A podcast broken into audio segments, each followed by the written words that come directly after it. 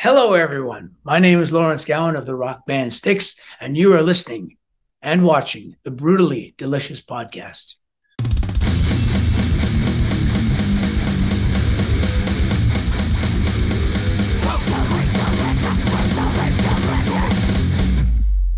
Good to see you again. You too. Okay. It's been a long time. right, so we got Bruce and we got Chris. yeah. It's been a long Yeah. time. You doing okay? Fantastic. How about yourself? I can't complain at all. You guys are on the road. Where are you at today? Hi, we are in Boston. Hang on, I'll show you Boston. Yes, Boston. Boston. Nice. Boston. nice. How right across from the uh, Boston Common, which is one of my favorite spots. Oh, nice. How the show's Boston been Common. going? Most successful summer tour we've ever had. Really? Un- like unbelievable. Way way over way over the top. Yeah. Yeah. Our manager keeps calling us going, I can't believe this is going the way it's going. And yet we kind of can believe it at the same time because I think people have just been so hungry to get back to Yeah. seeing shows and they're they're we've got a great package this year with uh, with Loverboy and REO Speedwagon and Styx and each band is kind of at top form you know so it's it's really you know it's kind of exploded uh, is in in the best possible sense of that word That's awesome. Yeah. Who did you say you who did you say you're out with again? Loverboy. Oh, my friend Jay is working with those guys. who is Jay. oh fantastic. Dake, Dakeman. Yeah. Yep. So, um, you know, they're our special guest, and then of course we have REO Speedwagon and, and Styx with us, and uh, so uh, you get over four hours of like classic rock where people know every little note and every nuance of it, and it's amazing to hear just how worn out the audiences are by that by the time the last note gets there every night. 7 p.m. from 7 p.m. to 11 p.m. They're just like they they they, never, they can barely sit down. That's awesome, dude. I was actually almost late for this interview because I was doing research for the for the interview and I came across Styx Live in Tampa in February 2nd and it was the whole set. And I was just like I was just like, holy shit. It's like an hour and a half long Yeah. and you guys were just killing it for That's an hour and a half. Well, I'm glad- you found that. And I'll, I'll, I'll go looking for that now too. yeah, you just have to Google uh, Styx Live 2022. It's the first thing that comes up. Yeah, good. But but um the thing that struck me when I was watching the video is your drummer is absolutely Yes. hammering the shit out of those drums. Like he he doesn't hold back. And the other thing is that the entire band sings. Yeah. Yeah. Everyone, including Todd, our drummer. Yeah. Yeah. Like it I that's not something you really see You anymore. don't. You don't, quite honestly. And it makes me feel bad for bands that only have one singer. It's great when you get various uh, characters and various personalities appearing in the songs. You know, it, it- what struck me um, was watching the Beatles get back um, a few months, you know, a few months ago, was that um, they had the luxury of having four great and very individual lead had a distinct character they brought to it, and then the blend of them singing together was well, you know, like yeah. Yeah. You could say it was classic. it was perfect, baby. is what it was, and um, Yeah.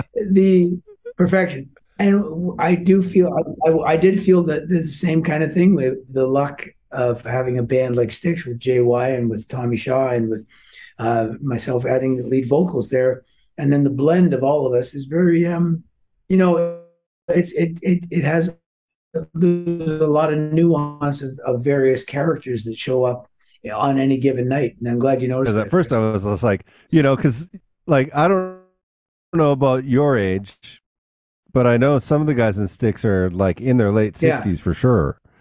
And I don't know about the drummer's age, but like he's got a double kick set up and he's just hammering the crap out of the drums. Todd Todd has got incredible uh, everything. You know, incredible dexterity, uh, fortitude, the stamina. You know, all of that, and, and but on top of everything else is, is just an unbelievable.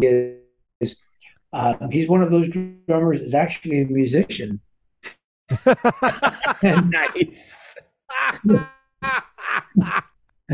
there are a few on the planet, and he definitely he definitely qualifies. Uh, you know, he's he's more of a musicologist, I think, than any of us in the band, and he can pinpoint uh, discrepancies in in uh, if there's anything to do with pitch or anything at all to do with how we're approaching a piece. He has he has more to more insights, um, you know, than than just you know.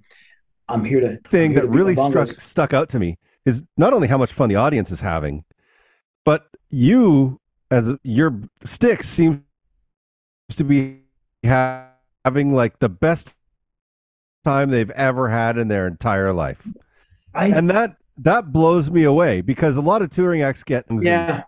you know, but you're up there, and it seems like it's like the best thing that's ever happened. Well, I can tell you, I'm as entertained as the audience is when I when I look across the stage. I can see, you know, it's a band of of uh, uh, very um, uh, extroverted performers. Let's put it that way. That that are all very engaged within the band and and with the audience uh, in a really seamless way. So the the whole thing becomes a very um, factor to it with the human connections that are going on thousands at a time are firing up all kinds of uh, and i guess you'd call them endorphins or whatever it is that we're all kind of in a euphoric state up there Yeah. and the audience and it's it's it's a very infectious um, thing there's thousands of people gigantic smiles on their faces and their arms in the air and uh, you know that's that's the greatest way to to, to end a Yeah. day a show so, anything in your pardon me for saying this. I'm Canadian, and um, I knew about you long before I knew about Styx. I I don't have to pardon you for saying you're Canadian. Well, Go here. hey, you know, I mean, it's a very Canadian thing to say. Excuse me, I'm sorry, I'm Canadian. I'm sorry. So I have to say this. Sorry. Yeah. Sorry. But um I knew about you long before I knew Yeah. about Styx, and you're an amazing singer. What's it like sharing the stage after being like as successful as you were in Canada as a songwriter and a singer?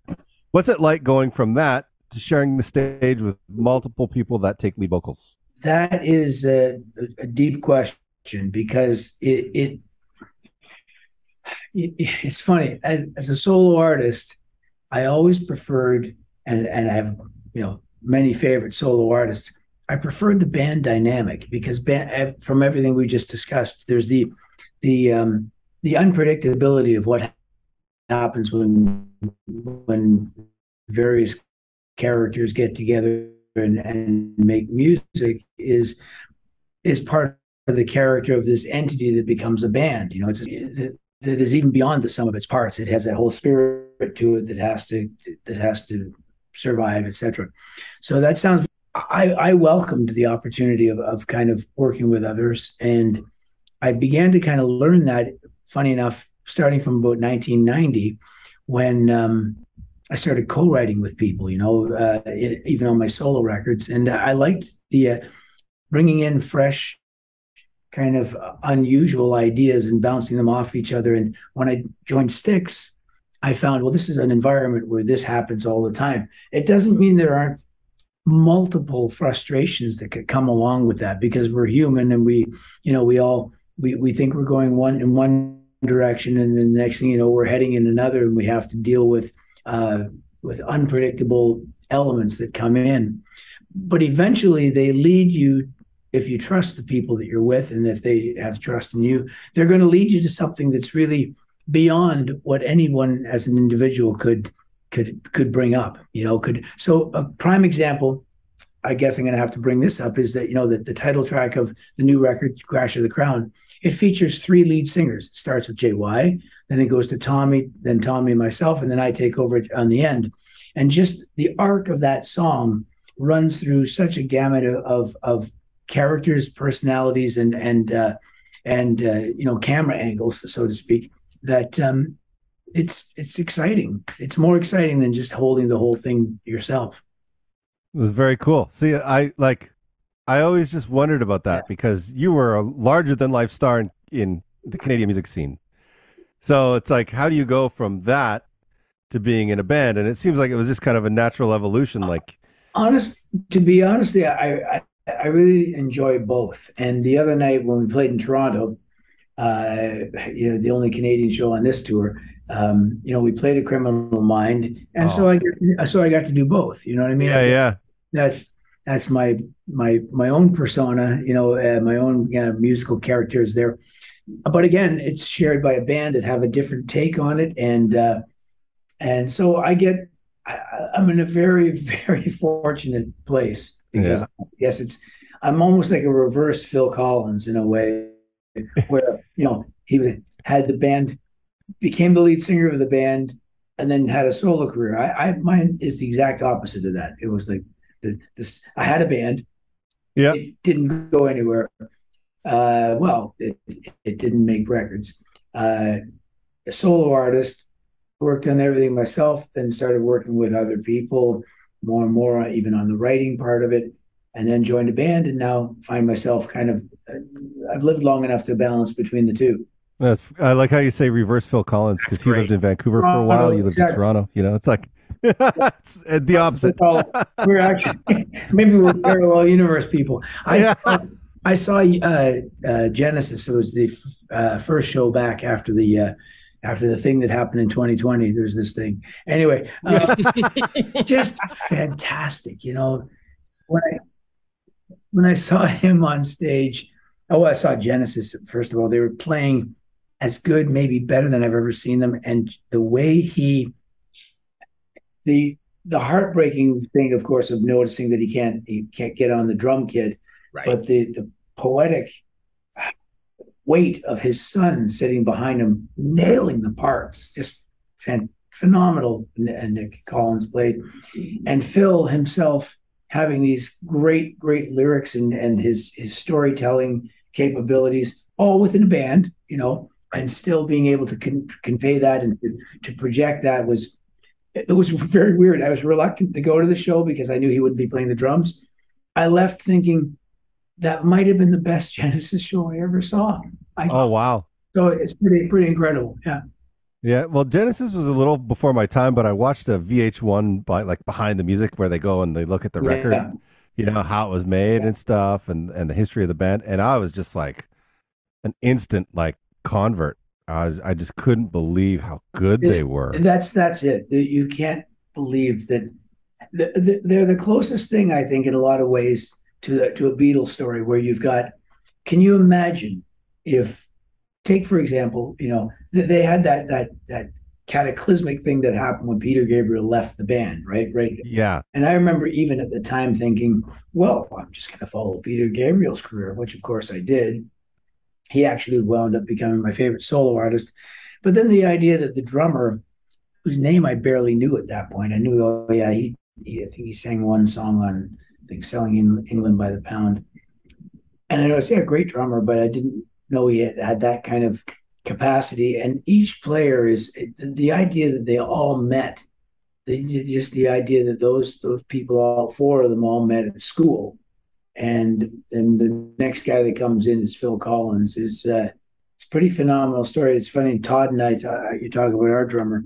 We try to think of the equivalent of that in other bands, and we like to say, you know, imagine if at the height of U2's career, if Bono left the band and Larry Mullen became the lead singer. That that's as shocking, and and the band ended up being more successful, not less. That would be that would be the only equivalent we can think of, really, that that would equal that uh, for What- phenomenal occurrence. that was the thing about it. That documentary too is that they were like when they when they decided to make Phil the singer, the label was like, "Yeah, you guys are done. Like we don't want no, like no." Labels, they always know. Yeah. Right. I was lucky enough to see Genesis at Madison Square Garden on the Abacab tour. I don't know. what Oh, it was you lucky man. 83 ish or something. Yep, I saw that at Maple Leaf Gardens. Yeah, yeah, Yeah, that was back in Great. uh, Maple right Leaf at the height. Gardens. yeah, right at Bring their 'em in. height. Absolutely, eighty-three is probably the pinnacle. Yeah.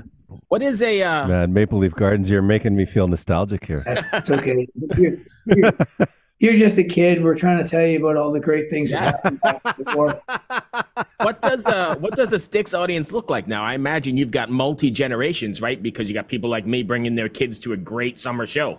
when we come off stage just about every night now and this this started in believe it or not about 12 years ago but it's become more and more ingrained the audience is skewing younger not older and we looked out at the audience just the other night. We played well the last two nights we played in uh, we're in boston tonight last night uh, saratoga springs the night before that was toronto. And we look out at the audience we see it's the age range goes from about 10 years old to people in their 70s and they all seem to be just as enamored with it and uh, have personalized the songs. The ones on any given night half the audience is under 40 so they weren't even born when the biggest classic rock records were made and yet they have embraced these songs uh, to the same degree as if they're concurrent with their lives and sorry to go back one step. Same thing happened at the Genesis show when I was there. Same thing happened at the last show I saw before the before the break um, was Elton John, and behind me was a row of young people who weren't even twenty singing every word to uh, Right. to those songs. So we see that from the stage at Styx shows.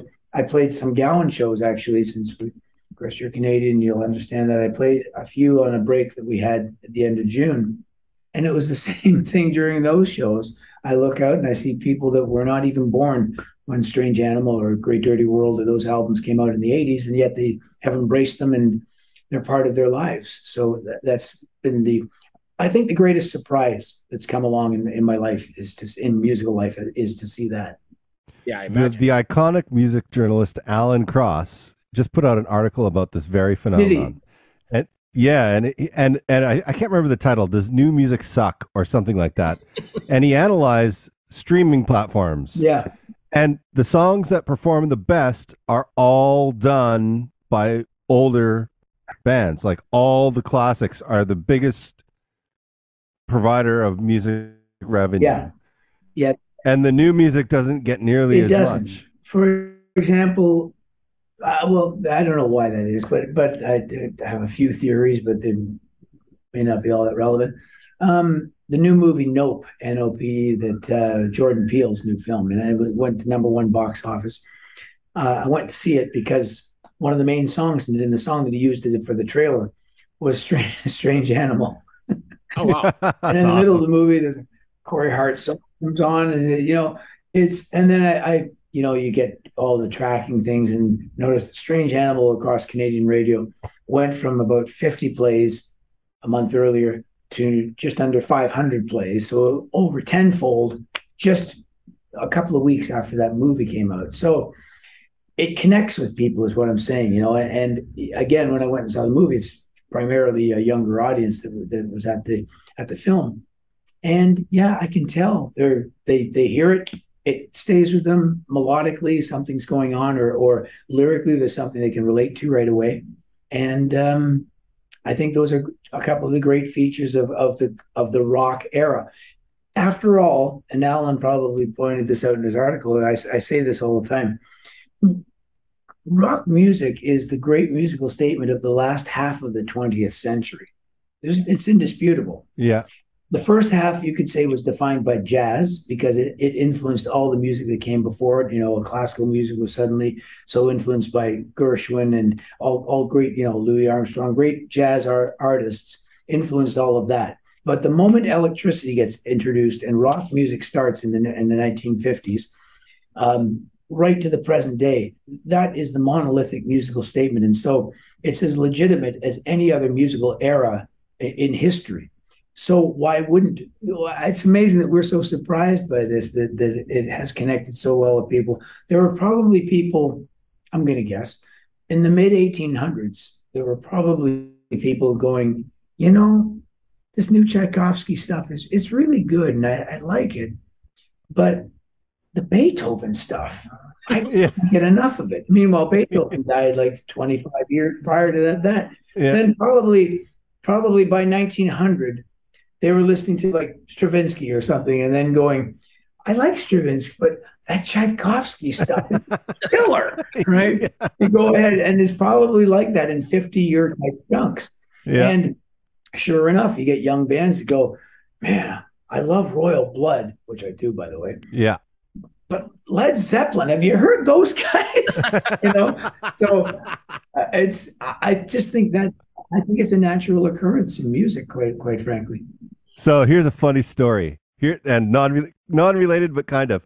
I'm in the car and D'yer Mak'er comes on, and I'm like, oh, I gotta crank this up, and I cr- I'm like, one of the best songs of all time, right?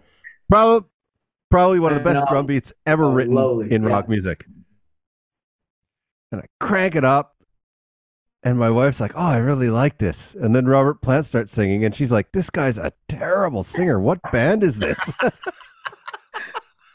I'm like, "I got to stop the car, and you got to get out." Right. We can't have this conversation." Some songs you have to acquire the kind of uh, you have to acquire a taste for how he sang those songs. Um, that's part of his charm, you know, is, is that he, some of them are more throwaway, and then others are much more uh, intimate. You know, um, all of my love and all those types of songs. Um, but yeah, I, I, you know what, I'd stay with her for a few more years and see if things things might improve. I think it, up on it yet. I think it's interesting you Wouldn't give mentioned. up on it yet. Oh yeah. Yeah. She's So- obviously got good taste in some areas.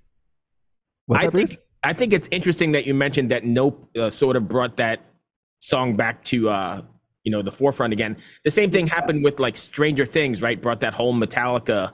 All of a sudden, everybody's like, "Hey, you know who Metallica is?"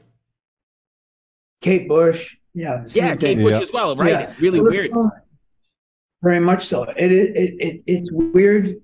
I think to us, maybe not so much to Chris, but um, it's weird to us, and it shouldn't be. That's the that's what I'm saying. Is it, Right. it's it it sounds un, unusual, and yet it shouldn't be. The songs had a great uh, effect on our lives when we first heard them, and why wouldn't they be able to translate that to further down the road if the songs really had something really uh, of substance at their core? I think that's part of what people find frustrating about some. I'm going to really qualify and say some new music, and sometimes it's the stuff that gets the most attention.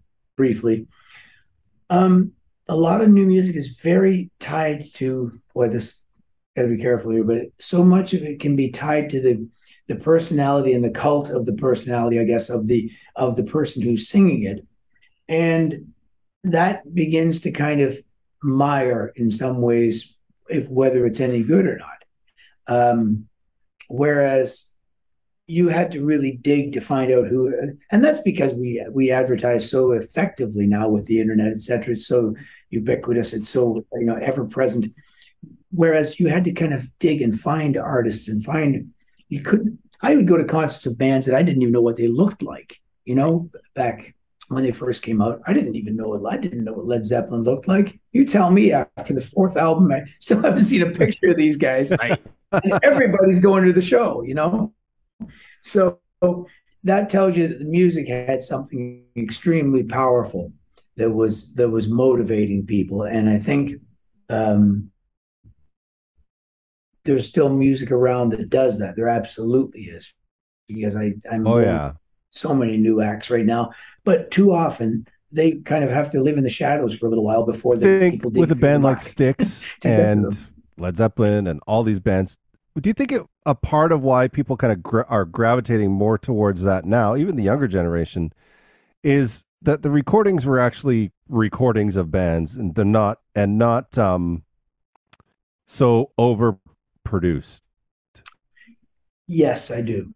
Um, that's that's a that's a really thick subject, but we noticed that part of the the phenomenon of, of the digital, you know, revolution in, in music and in, in our lives is has brought so much great stuff with it. But like every great invention in throughout history, it does something great and it does something terrible they all do. They all do, you know. The automobile, what a fantastic thing it is. And it's poisoning the planet. So anyway, Still got them.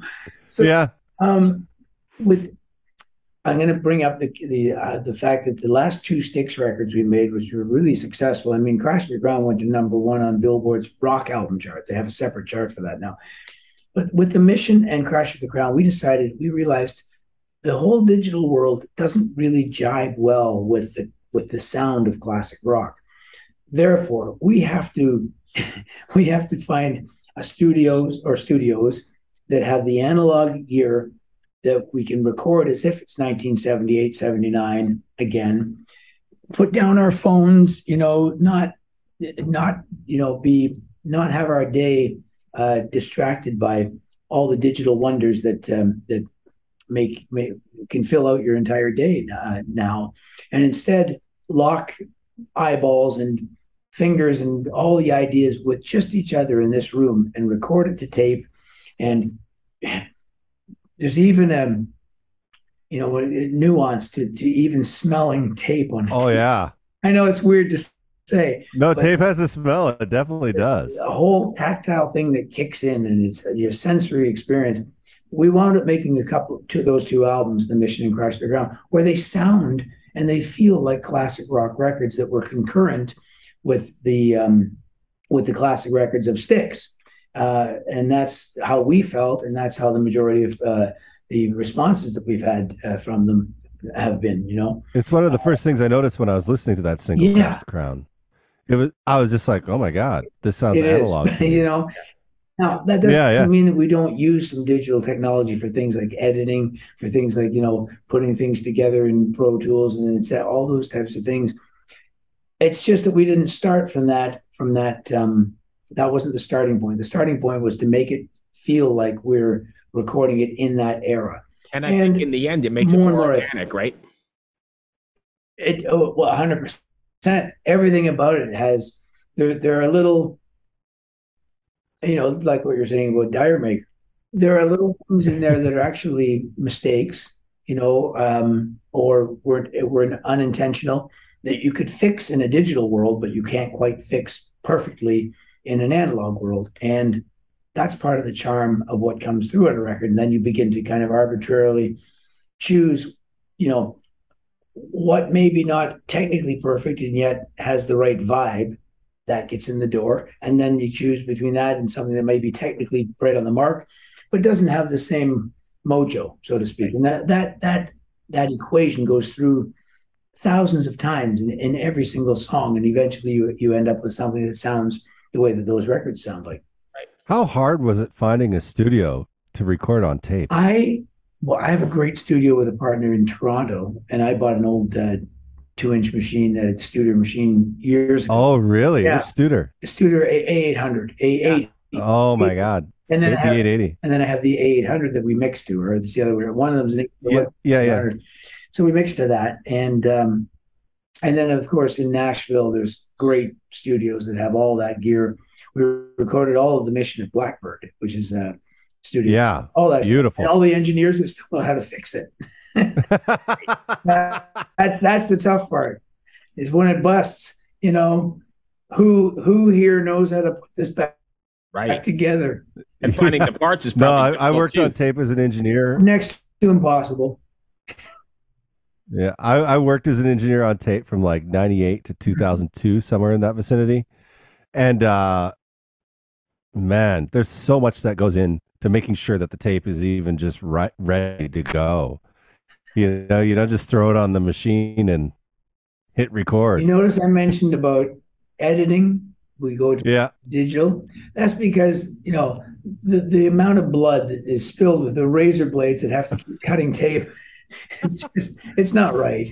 Yeah. You know, there, there's this meme that goes around, and it's this old man, and yeah. he's like like this, and it, it, says "Back in my day," and I made one that says "Back in my day, razor blades and alcohol meant we were recording to tape."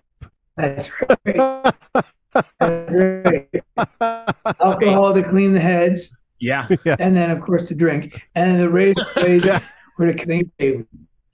Hey, I hate to be the bearer of bad news, but That's we're down to three minutes in this Zoom. We got the timer on this thing.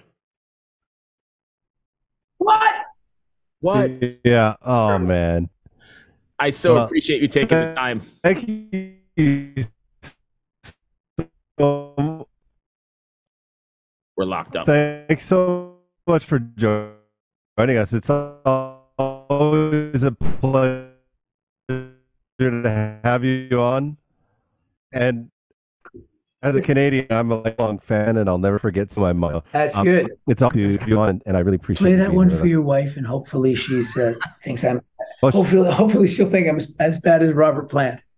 So, I I wound up going to a doctor here that gave me a couple of uh, at Harvard. He's back. He's back. He gave me some exercises that were really good for uh, for anything to do with the you know tendonitis or nerves or all these things in your hand. One is that try not to, to keep your elbows bent too long in the day because that can begin to kind of tighten everything up. And I can go into medic- medically why. Try not to use arm rests too much because again they, they can begin to kind of squish things. The other thing is just generally trying to do stretching type exercises, things that that kind of bring them out, and then don't play any longer than say 25 minutes to half an hour without taking some kind of a break to let your hands, you know, um, basically re- recalibrate is basically how, how what it comes down to. I have to also say though, that there's, there's luck involved though too, Chris. I mean, you know, Yeah. genetically, if you're lucky enough not to have that as a predisposition, you're you're very fortunate. Knowing the fact that, that it happens and you need to do something about it is probably I would say that's the first step in in figuring out the, the various. Sorry, I can't turn these bloody notifications off. That's okay. No, I was just watching your piano solo live, and I was just like, okay, how does someone that can play like that, and you've been playing at that high level probably since you were 12, you know, how do you keep yourself from without injury? And and it's interesting. It, it is. Um, you know, eh, eh, sports can can do all kinds of damage. You know, so I don't play hockey to the same you know anymore. Right. I ride a bike now.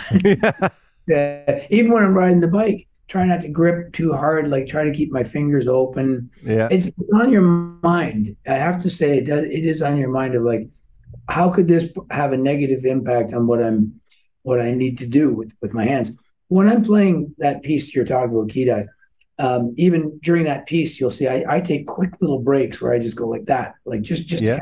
So there there are little little things that can kind of help along the way. I'm sure people will find this fascinating. Lawrence, I thank you so thank much. Thank you so much, Lawrence. It's always a pleasure to talk to one of my Canadian heroes. My pleasure, guys. Great, great chatting with you. I appreciate you always coming and on. all and the best, and we'll see you up the road soon. I You hope. got it, man. Be well, my friend. Thank friend. you, Bruce. Good to see you. Thank Cheers. You. Be All safe. Have a good tour. You All right. too. Bye. See ya. Bye.